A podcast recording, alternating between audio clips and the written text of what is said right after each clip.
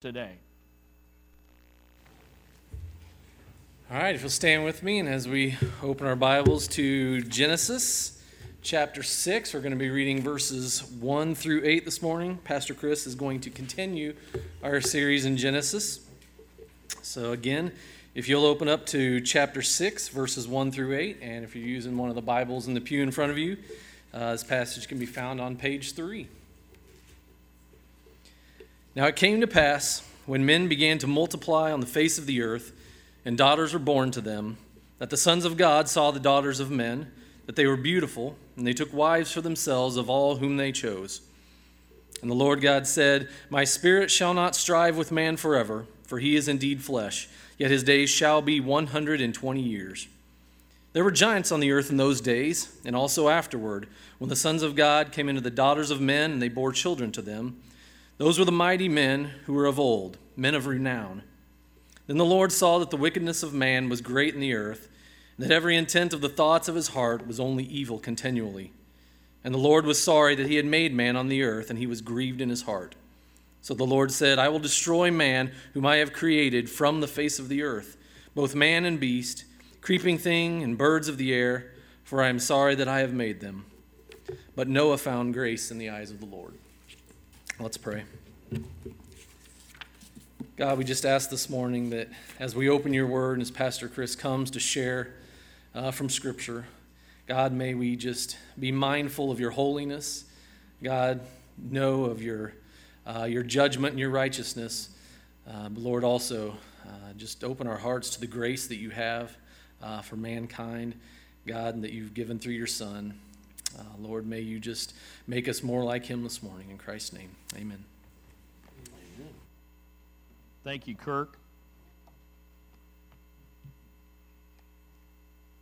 Well, if, I, if you have your Bibles, and I hope you do, please keep them open to Genesis 6 because all I can say here to start off is that Genesis 6 is one strange and difficult passage of Scripture. Uh, it's just plain strange. Sons of God marrying daughters of men, the Nephilim or the giants, as you heard in the New King James, the mighty men of God. Perhaps you've even heard explanations of this passage that sound like a great plot for a B movie horror flick. I mean, angels coming down to earth and having sex with women and producing hybrid demon babies and a master race of supermen. I mean, that sounds wild, doesn't it? I mean, some of you are like, what? What's he talking? No, right here. That's what I'm talking about. As you read what others have to say about this passage, and it's a perplexing one, you begin to sometimes in their explanations enter into the mythology the mythologies of gods, sons of gods, demigods, supermen, and wonder women. I mean, it sounds like something out of the Marvel and DC universes, which I find interesting. Even all of that really reflects some of what you see in this passage.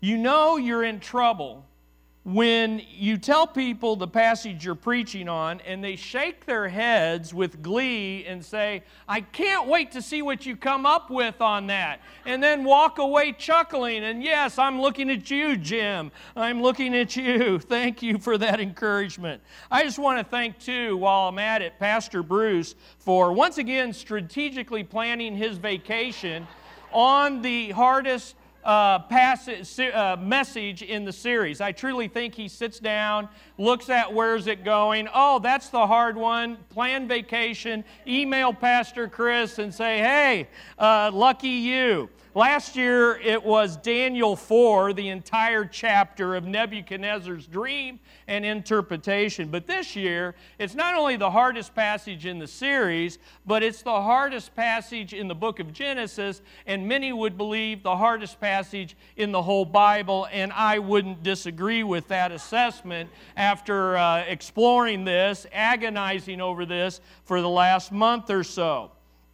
And yes, I did say a month, so, you know, buckle in there and, and stay focused.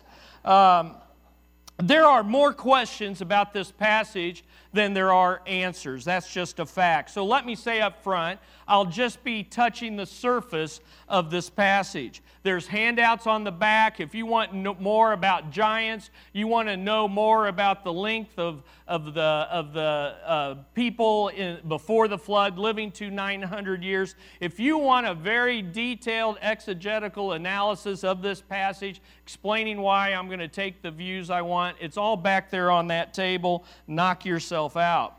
But here's what I want to say, and I've had to say it to myself, and I want to say it to you, and it's this don't be distracted by the unknowns of this passage. Don't give in to the temptation to chase rabbit trails, start speculating, and trying to fill in all the gaps. When the answers aren't there, they're not there for a reason.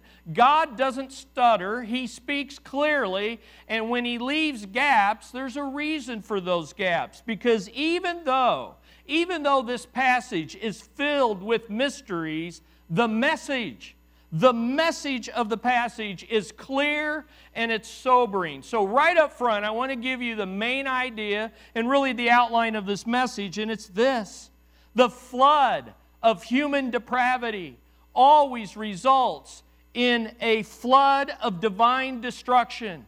So, receive God's gracious offer of divine deliverance before it's too late.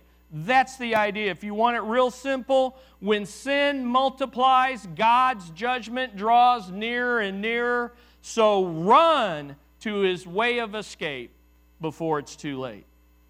You see, Jesus said the days before his second coming, when God would judge the world, will judge the world with burning fire, would be just like the days of Noah. So, what we're looking at is not just something way in the past, it's telling you what it's like now and only going to get even more like before Christ returns.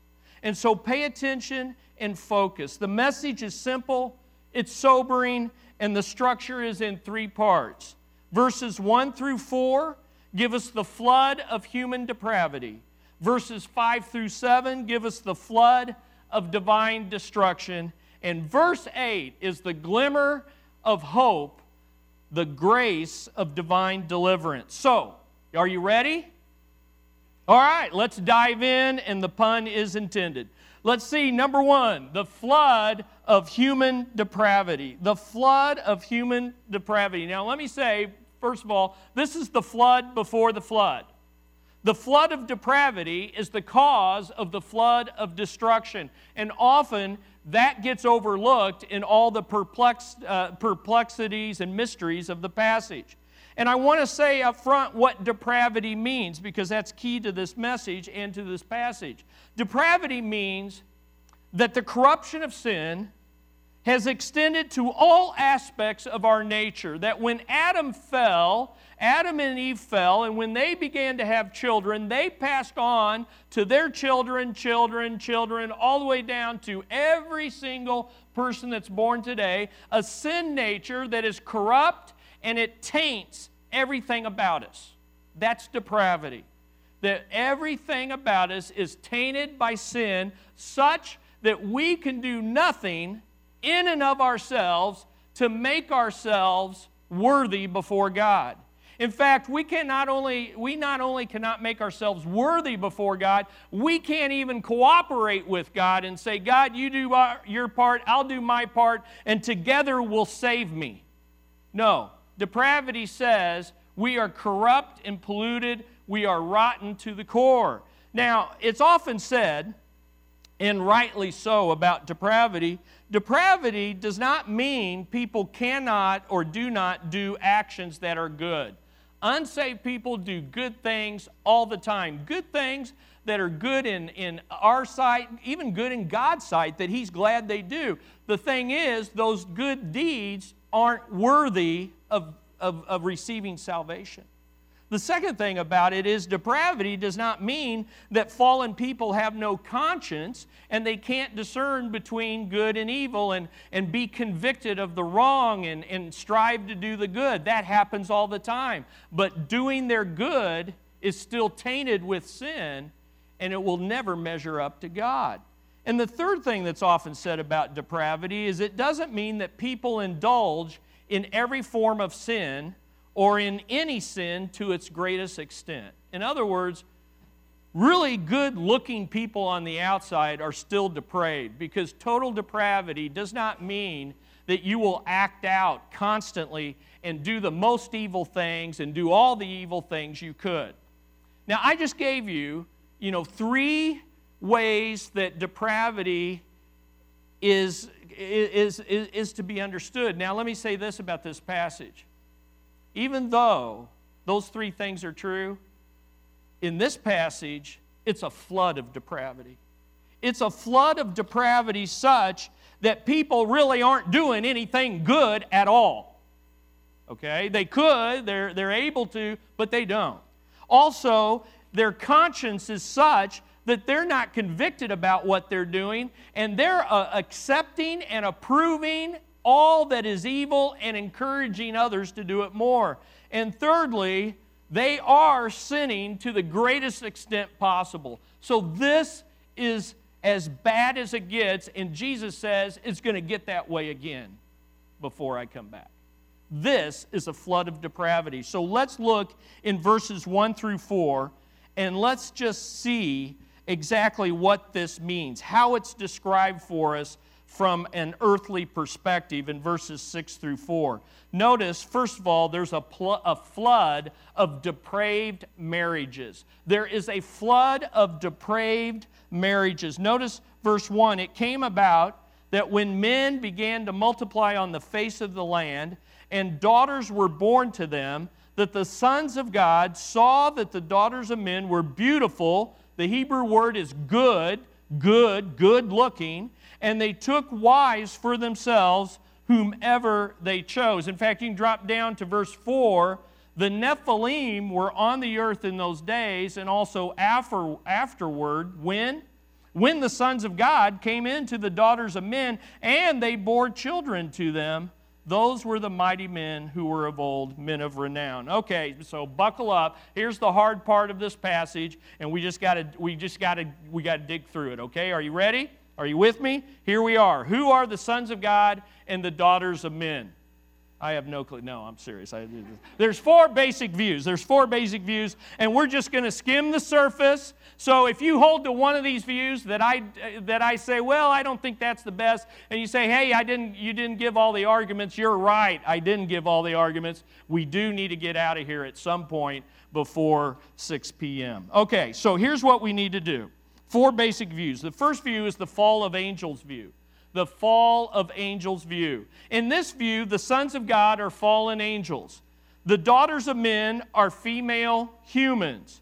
The sin is intermarriage between demons and women. The children, and this is where it can get weird, the Nephilim or the mighty men in verse 4 are the offspring of demon in human marriages and become a super race of angel human hybrids. Okay?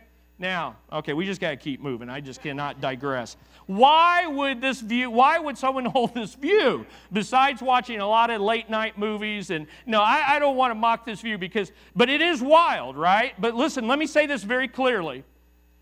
I don't discount this view because it's wild, because God, the Bible's filled with wild things. We don't discount things just because it sounds strange to us or irrational to us. We discount based on what the Bible teaches. Are you with me? So I want to make that very clear on this. So, why would they see this view? Well, number one, because the only other direct use of the phrase the sons of God is found three times in the book of Job, and it refers to holy angels gathered around the throne of God. So, one of the ways you do Bible study is what does sons of God mean? It looks weird in this passage. Oh, it's used three times in Job, refers to angels. Come back to this passage, therefore, it's angels.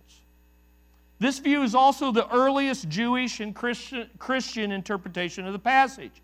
And some have seen a connection between this passage and 2 Peter and Jude that seem to connect fallen angels with sexual immorality. So that's kind of the defense. But even though this view is an old one and has a lot going for it, I don't think it holds up to the biblical evidence, and for these reasons. Why are fallen angels, and they are fallen if they're having sex with women, contrary to what God would obviously set in order, why would fallen angels be called the sons of God?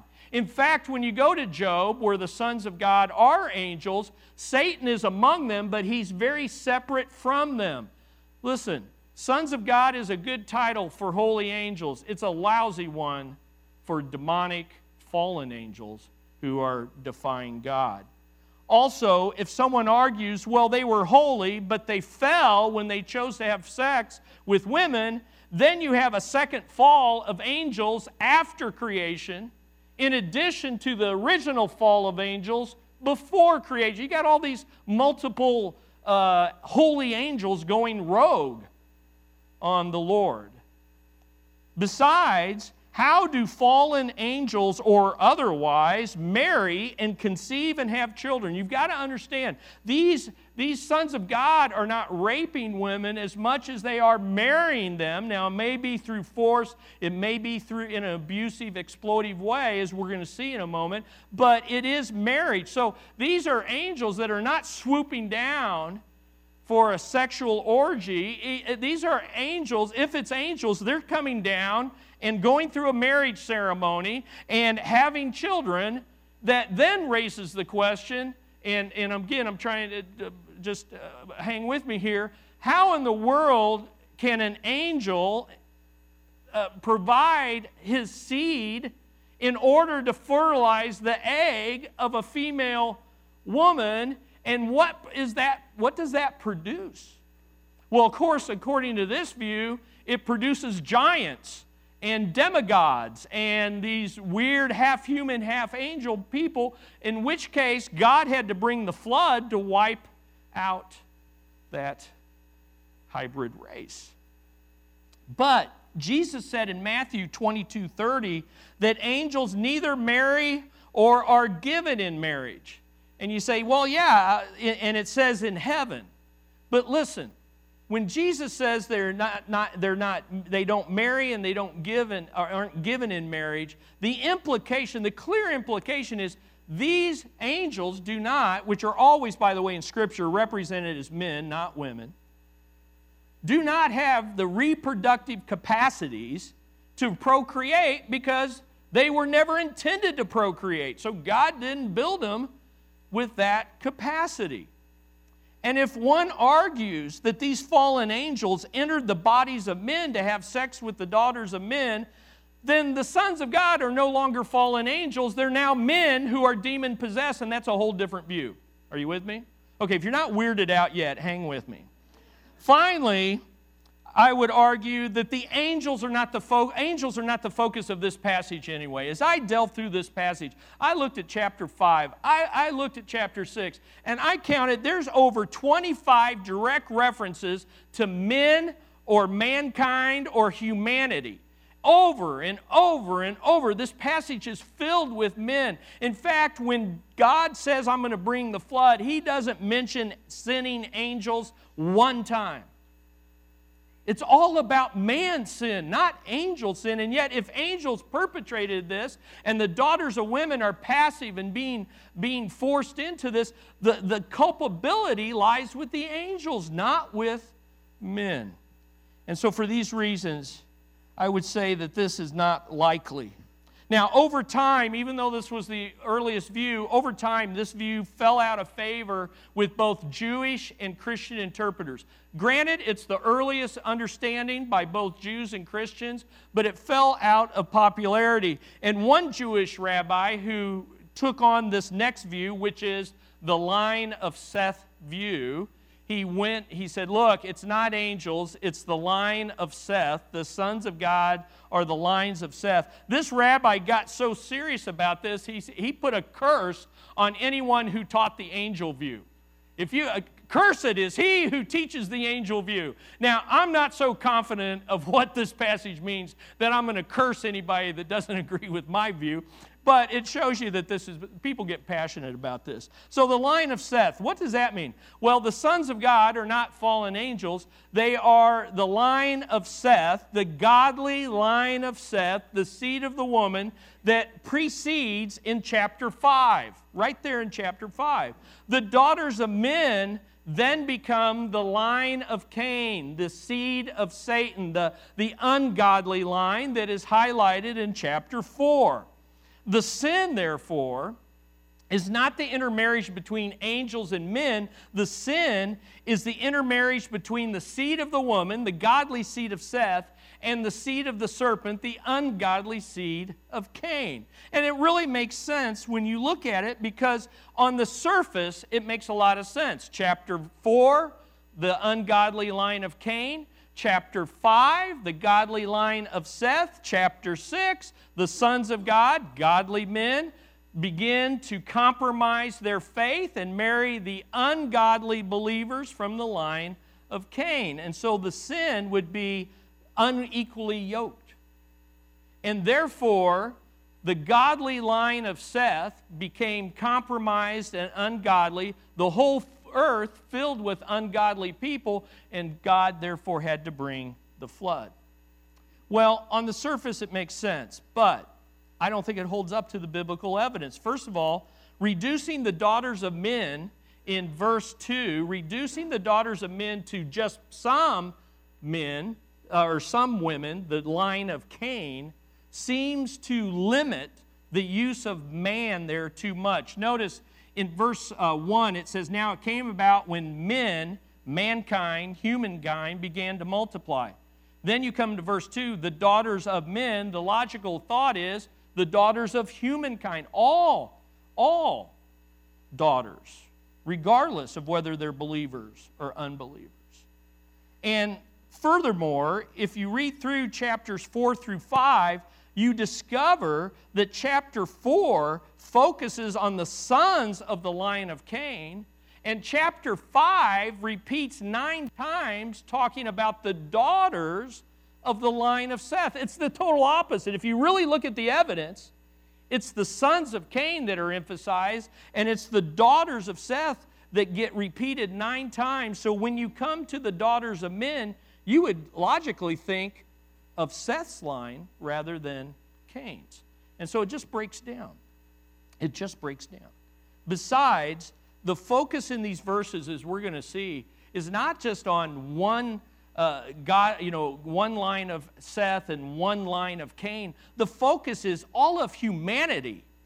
All of humanity is corrupt and sinning before God. Now, I will say this on this view the children are not angelic hybrids, they're just depraved human beings. So, the weakness of the first two views led uh, to this fourth view. And this view, too, has Jewish support. It has cultural support. It has historical report, uh, uh, support. And I believe it has biblical support. And it is this the rule of tyrants view. The sons of God are the rule of tyrants in the land. And so here's how it breaks down the sons of God are not angels, they're not the believing line of Seth, they're tyrants, human rulers, and despots who are viewed as divine kings over the earth. In other words, hey, you're a king, you're a leader, you're a despot, and I lay claim I'm a son of God. Or you could literally translate it I'm a son of the gods. Okay? Because these guys aren't believers. They're, they're defying God. And what they're saying is, hey, I've got my little fiefdom here, and I'm strutting my stuff on the earth, and God gave dominion to man, and let me tell you, I'm large and in charge. I'm a son of God and this is my territory. The daughters of men then become, become not just the, any, a specific line, the daughters of men is any woman they see, they think is beautiful, they choose to marry, and the implication, I think, is they're building harems in order to propagate many sons, in order to lay claim to immortality. So the idea is I, I, I'm a son of God. I rule this place. And hey, you're pretty good looking. I'm going to marry you. And hey, you're pretty good looking. I'm going to marry you. In fact, I can take of any woman I want. And so the sin here is polygamy. To make a name for oneself by creating a harem of wives and building a ruling dynasty as king, of kings who rule over the wor- world like gods. I am a son of God. And you can see how that, uh, how that echoes into the true Son of God, who is the seed of the woman. The children then possibly could be the Nephilim, or translated in the New King James, giants, or more likely the mighty men who make a name for themselves by sexual conquest and physical violence, just like their tyrannical fathers. Now, this fits, this interpretation is convincing to me, or at least it is on this day.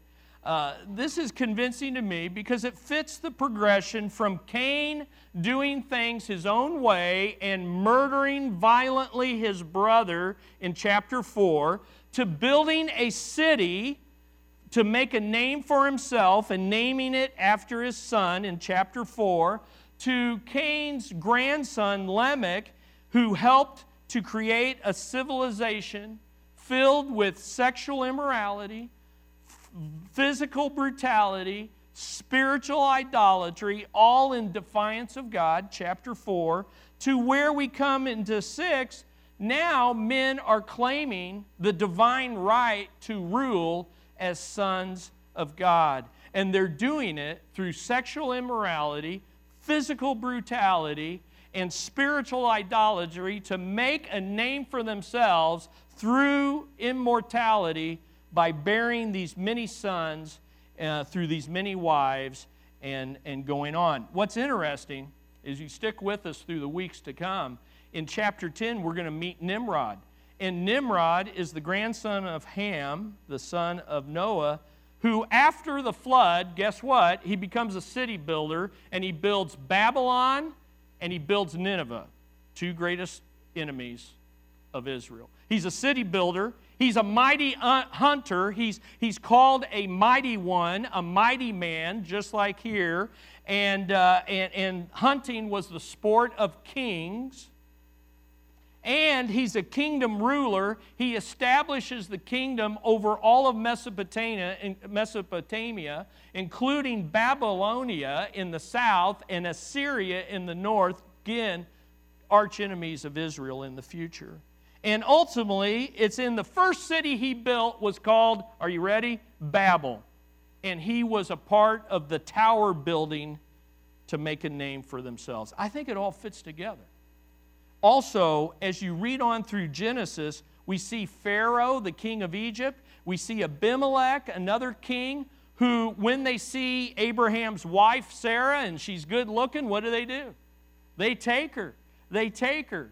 They take her. So we see this idea of tyrants. Now, last of all, there's a fourth view that I lean toward, and it's this and, and I think this is the most complete uh, uh, uh, picture of, of what's going on here. The rule of demon influenced tyrants.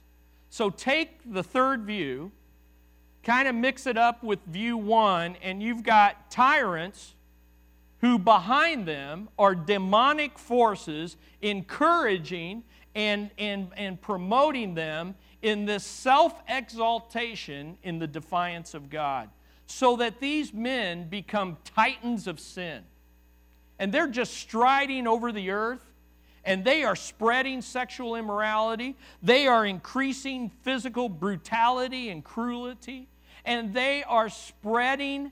Uh, they are spreading spiritual idolatry, saying, Hey, don't call on the name of the Lord. Don't make his name famous. Make a name for yourself. In fact, help me make a name for me. And when you get to the Tower of Babel, you even see technological and cultural superiority used to promote sin and defiance of God. Now, does any of this sound familiar to our day? And it's where we're headed. And it's only going to increase until Christ comes. So, in this view, the sons of God are still tyrants, but behind them and over them are demonic forces doing Satan's bidding. The daughters of men are still any woman that they want. The sin is still polygamy and building a harem and a dynasty. The children are still human beings, they're not demonic hybrids. And most likely, the children are the mighty men. And so, what happens is you have these tyrannical men building these harems and creating, uh, especially giving birth to sons and raising them to be titans of sin and to be mighty men of violence. And it's interesting because as you read next week in chapter 6, G, uh, God says twice, the earth is filled with violence. Therefore, the flood is coming. Well, there we made it, okay? So look at your neighbor and say, okay, we made it. But don't miss the point. Don't miss the point. A lot of questions we don't know. I, am not gonna I'm not gonna take a bullet for that any of these views. But I'll tell you this the point is this the point is this there is a flood of sexual immorality as tyrants and titans of sin rule the world, abuse their power, exploit women, and pervert God's institution of marriage. And sad today, these tyrants and titans still stride, stride over the earth and are still in places of power, bragging about how they can see a beautiful woman and do to them whatever they want. It's the same stuff. It's the same stuff. And it's not limited to one nation, and it's not limited to one political party. It's where the flood of depravity is going. It did it before in the days of Noah, and it's doing it again before the second coming of Jesus Christ. So, the second thing out of this is a flood of depraved might. Out of this is a flood of depraved might. And we see this especially not only in verse 1 and 2 with the forceful, violent taking and marriages being made and building of a harem that's implied there. But in verse 4, the Nephilim were on the earth in those days, and also afterward, when the sons of God came into the daughters of men and they bore children to them, those were the mighty men who were of old, men of renown. Literally, men of name. I find that fascinating. Men of name, men of fame. They have a name. And yet in chapter 5, we are to call on the name of the Lord. And in chapter 10, they build a tower to make a name for themselves. Very interesting. Who are the Nephilim and the mighty men of old who were famous, or I would say infamous? Well, according to the fallen angel view, you got these demonic human hybrids from fallen angels having sex with women. Some even see in here Moses just bringing mythology to bear in the Bible. And they see the, the, the, the beginnings of the demigods of the old mythologies like Hercules, Achilles, and Thor, who were all hybrids of God and men. But according to the rule of tyrants' view, the Nephilim and the mighty men are still human beings and not demonic hybrids. Now, they're exceptional human beings, as the New King James, and I think it's a good translation, call the Nephilim giants. These are men of exceptional stature and size. I want you to think in terms of Goliath and there's a handout back there. There's more than just Goliath. There's giants all throughout the Bible. But you know what's interesting about the giants all throughout the Bible? The giants all throughout the Bible were mighty warriors who taunted God and defied God and taunted the people of God. They were always enemies. You don't find giants in the Bible being godly people making a name, the name of God famous. They're defiers, they're violent men. And so the question in chapter or verse 4 is this the question is uh, are these guys contemporaries with the tyrants, the sons of gods? Are they conceived by the tyrants, the sons of gods? Or are they cooperating with them in building harems and ruling as tyrants? Well, the first thing I want you to see, and I just it's spelled out in your notes. The Nephilim appear to be giants, men of great size and strength. You can look that up in Scripture. They show up again in, in, in the only other time this word Nephilim is used. It's Numbers 13, and it's, it's where they are uh, entering into the promised land, and they say, Wow, remember? They're big. We saw the sons of Anak there, and we saw the Nephilim, and we were like grasshoppers in their sight. And I think what they're saying, simply saying is, there are giants in the promised land. There are giants. And so I think that's all it is. Now, they're big. Goliath was nine foot tall. Uh, in fact, the article back there will tell you all about. Uh, they're, they're really strange people. One giant in the Bible has six fingers on each hand and six toes on each foot. Now, I don't know if that makes you run faster and grab hard. I don't know what that means, but they're just weird. I mean, they're scary people. They're scary people. And what about the mighty men? The mighty men of fame or infamy might simply be, and it seems to be, the offspring of the tyrants and their harems. The verb here for mighty men, when it's used as a verb, it means to be act superior, to behave aggressively, to be a violent person. And yet, when it's used as a noun, it can refer to a hero or can refer to a despot. So think of David's mighty men, right? Same word, ordinary men, mighty men, great warriors, but godly men who fought on God's behalf. But here we have mighty men in the idea of violent aggressors who either are the children of the sons of God, the tyrants, or they're the, they do their dirty work. Okay, they're they're giants. So I, I, I, we, we just don't know. There's just a lot of questions. So here, here, here we come to this. How are these people related to the tyrannical sons of God? I would say to you, the Nephilim appear to simply be contemporaries of the tyrants.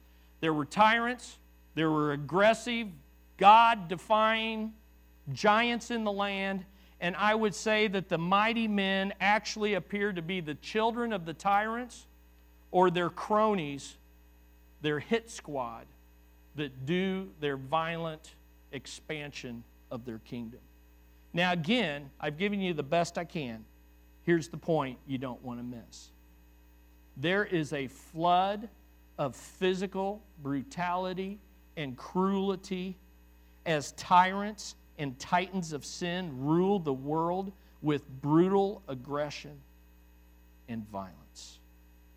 So we have a flood of depraved marriages, we have a flood of depraved might, we have a flood of depraved motivations. A flood of depraved motivations. Look with me at verse 5. Verse 5 says, Then the Lord saw that the wickedness of man was great on the earth, and that every intent of his thoughts, of his heart, was only evil continually. Here's what I don't want you to miss don't miss. Don't get distracted by angels and hybrids and, and who are the sons of God. Don't miss, because here's the core of the problem. The problem is the human heart. The problem is the human heart. You see, the problem is my heart and your heart because we're all the children of Adam. You see, God sees here in verse 5 the heart of the problem. The human heart is totally corrupt and depraved due to the indwelling sin nature we have all inherited from Adam and Eve. This is the clearest passage in the Old Testament at just how totally depraved the human heart is and what it looks like when it's unre- unleashed, uncontrolled, and unrestrained. What you see in this passage is what's in your heart. It just hasn't all come out. God, in His grace and mercy, even on unsaved people, will restrain their sinfulness. Because if He didn't, this is what you get. And, folks, this is what's coming and what is already here what you see here is that the flood of depravity was extensive. The Lord saw that the wickedness of man was great on the earth, it was extensive, it was global. The flood of depravity was intensive. Every intent of the thoughts of the heart, every, every inclination, every purpose, every plan, every thought that came out was nothing but wicked and evilness. And the flood of, de- uh, of depravity was pervasive.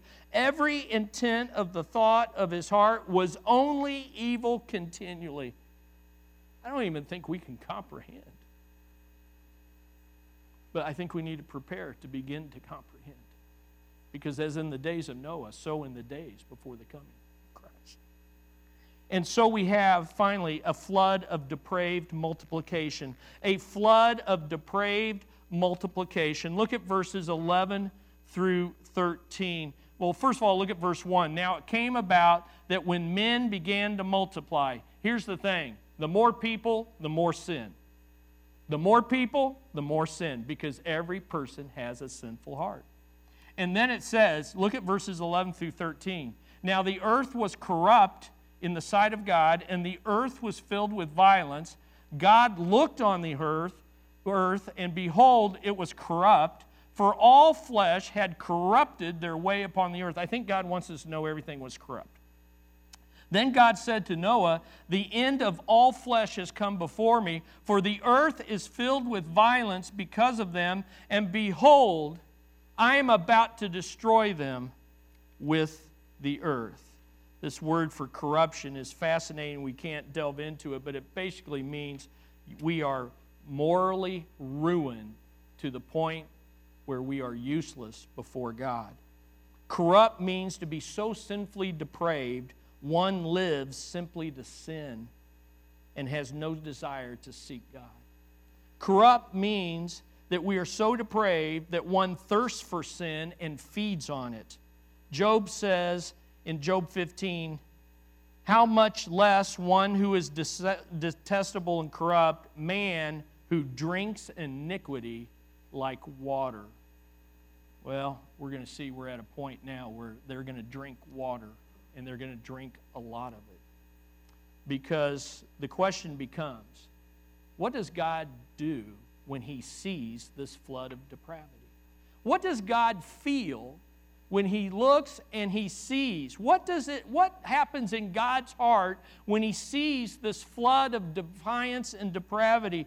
What will god do? The answer is in verses 5 through 7 there will be number 2 a flood of divine destruction. When there is a tidal wave of depravity, there comes a greater tidal wave of judgment, the flood of divine destruction. And here's how we see God's response. First of all, the mercy of God is limited. The mercy of God is limited.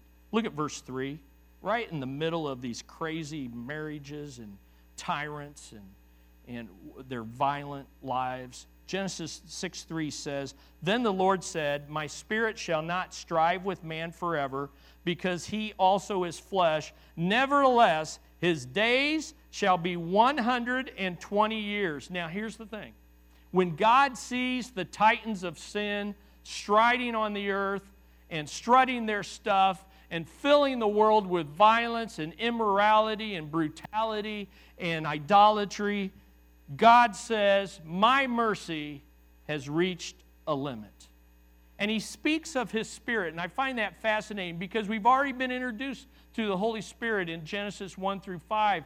Because in Genesis 1 2, the Spirit ho- hovers over the chaotic waters and brings creative power to bring order out of chaos. Guess what's going to happen when the Spirit is removed?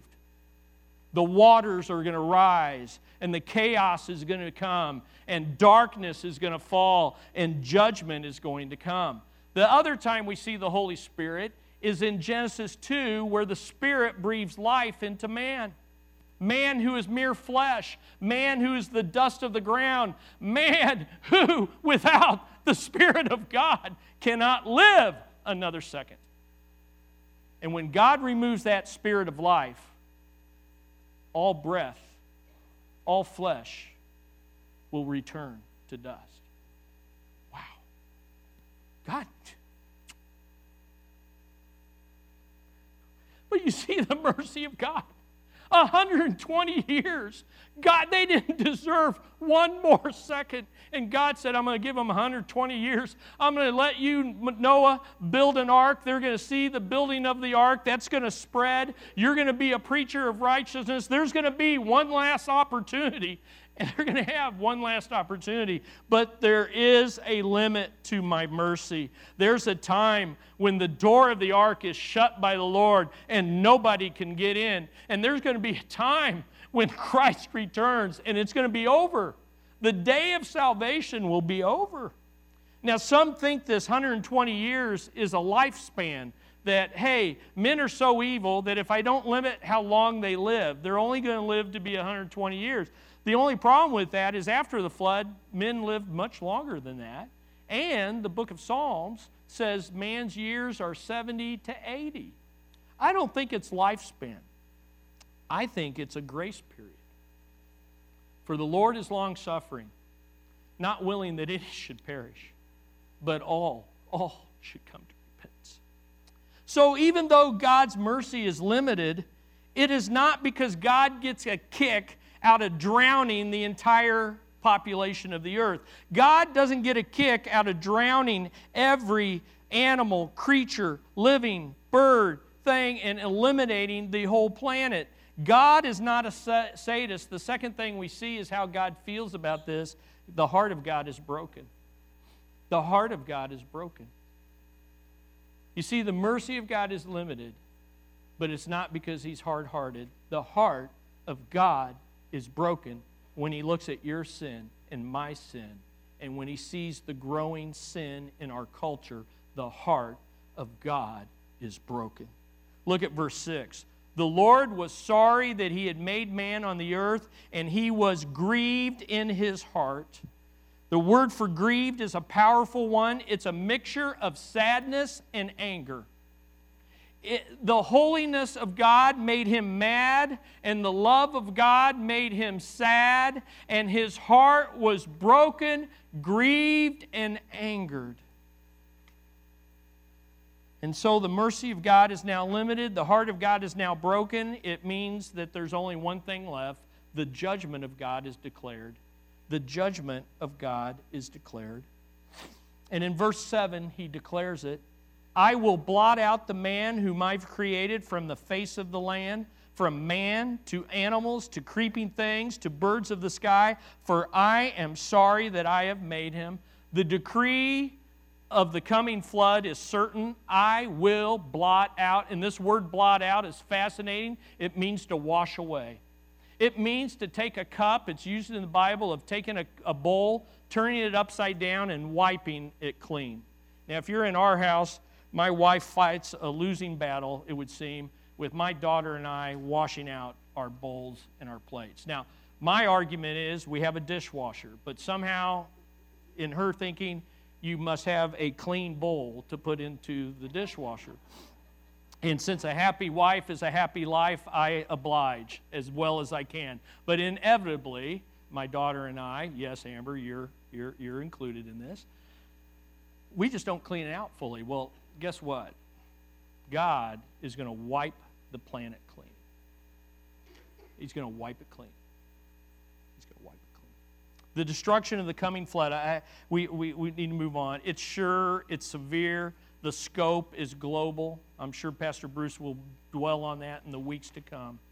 The bottom line is this God's judgment is declared on the growing depravity of mankind, and it is sure, it is severe, it is global in scope, and God will exercise his sovereign will in judging this planet. And yet, his judgment is selective. Look at verse 8. But Noah found grace in the eyes of the Lord. But Noah found grace in the eyes of the Lord. And aren't you glad that this passage and this message ends with the grace of divine deliverance? Can we get an amen? God's grace is sovereign. God's grace is sovereign. Noah didn't find grace, God's grace found Noah. Noah's heart was no bit better than anyone else's. Noah's heart was no better than yours and mine. Noah had a sin nature, but God, in His sovereign grace, said, I'm going to save one and his family. And through that one, I'm going to give all of humanity a second chance and a new beginning.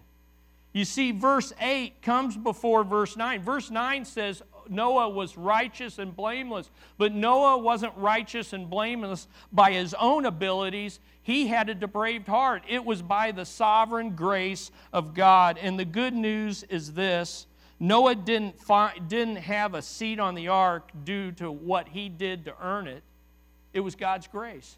He didn't have a seat on that ark because he deserved it. It was God's grace. And if you're saved here this morning, it's not because you earned it or worked for it, it's because God's sovereign grace in Jesus Christ has been poured out onto your heart.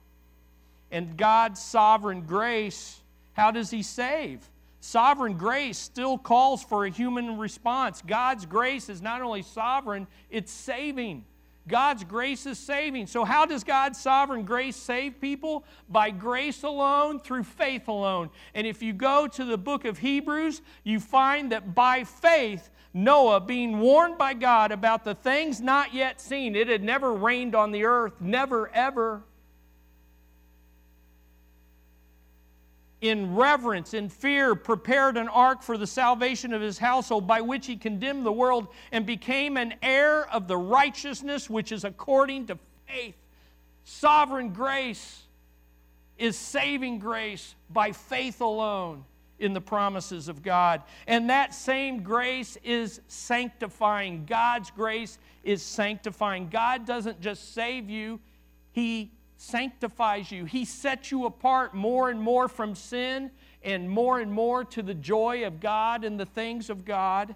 There's a reason why when Noah finds grace, he's also a righteous and blameless person because God's saving grace is always a sanctifying grace. Now, if you're good Bible students, you're saying, wait a minute, Chris, I think there's something coming up about Noah being a drunk. Is that right? And you're right and it's worse than a drunk. After being saved on the ark, after receiving the grace of God, after offering a sacrifice of thanksgiving out of the boat, after having all that, he built a vineyard and he made some wine and he got drunk and he got so drunk he passed out naked in his own tent. And he tempted his three sons to do something they shouldn't do, and one of them did it. And a whole generation paid a price for it. You say, what about that grace now? Well, I say to you, God's grace is sufficient. God's grace is sufficient. So let me challenge you today. Are you born again? Has God's grace found you? Has God's grace, sovereign grace, moved into your life and transformed your corrupt, depraved heart and given you a new heart? And have you accepted Him by faith alone in His Savior? Jesus Christ? And let me ask you if you profess that to be true, do you live a blameless and perfect life? You say, I don't think that's possible. I don't, think, I, don't know, I don't know if I can walk with God like that. Noah did, and Noah was no different than you. Because God's saving grace is a sanctifying grace. You say, Chris, you don't know what I've done since I've come to Christ. You don't know what I did this week. You don't know the hidden habits of my life. And you're right, I don't, but the Holy Spirit does. And I know this if drunken Noah passed out naked is still saved by grace and a man of faith, you can be a woman of faith. You can be a woman, a man of faith, because God's grace is sufficient. So let me end with this. Jesus says, as in the days of Noah, as sin multiplies and God's judgment draws nearer and nearer, could I beg you today? Run, run, run to the only way of escape. And I have four simple application. One, don't get caught off guard. Jesus warns in the days of Noah, they were going about business as usual. And then somebody felt a drop, and they're like, What's that? Did you spit on me? No, I didn't spit on you. And then more drops. And they said, This is a weird phenomenon. I'm sure it will end. And it didn't end. And they couldn't dog paddle their way to safety. And they couldn't hold their breath long enough Don't get caught off our guard. Number two, run to the cross before it's too late. Run to the cross. Do you realize there came a day, 120 years, there was a day, there was an hour, and there was a second where Noah's family entered, and the Bible says the Lord shut the door. And let me tell you, there were, I'm sure, I'm speculating, hundreds of people banging, swimming, begging. And it's the Lord that shut the door. Well, run to the cross because the work of Noah was the only way of escape in that day, the ark. And the work of Jesus Christ on the cross is the only way of escape. Run to the cross before God shuts the door. And then, third, walk with God like Enoch and Noah. Listen, young people, all of us, there is a tidal wave of growing sin. And you can lose heart and you can lose your way, but understand Enoch walked with God. Noah walked with God facing this corrupt world. You can walk with God too. And God's saving grace enables that. And then finally, warn others of the coming judgment. Noah was a preacher of righteousness. He witnessed by his words, he witnessed by his walk, and he witnessed by the work of doing what God gave him to do. Well, you and I can do the same thing.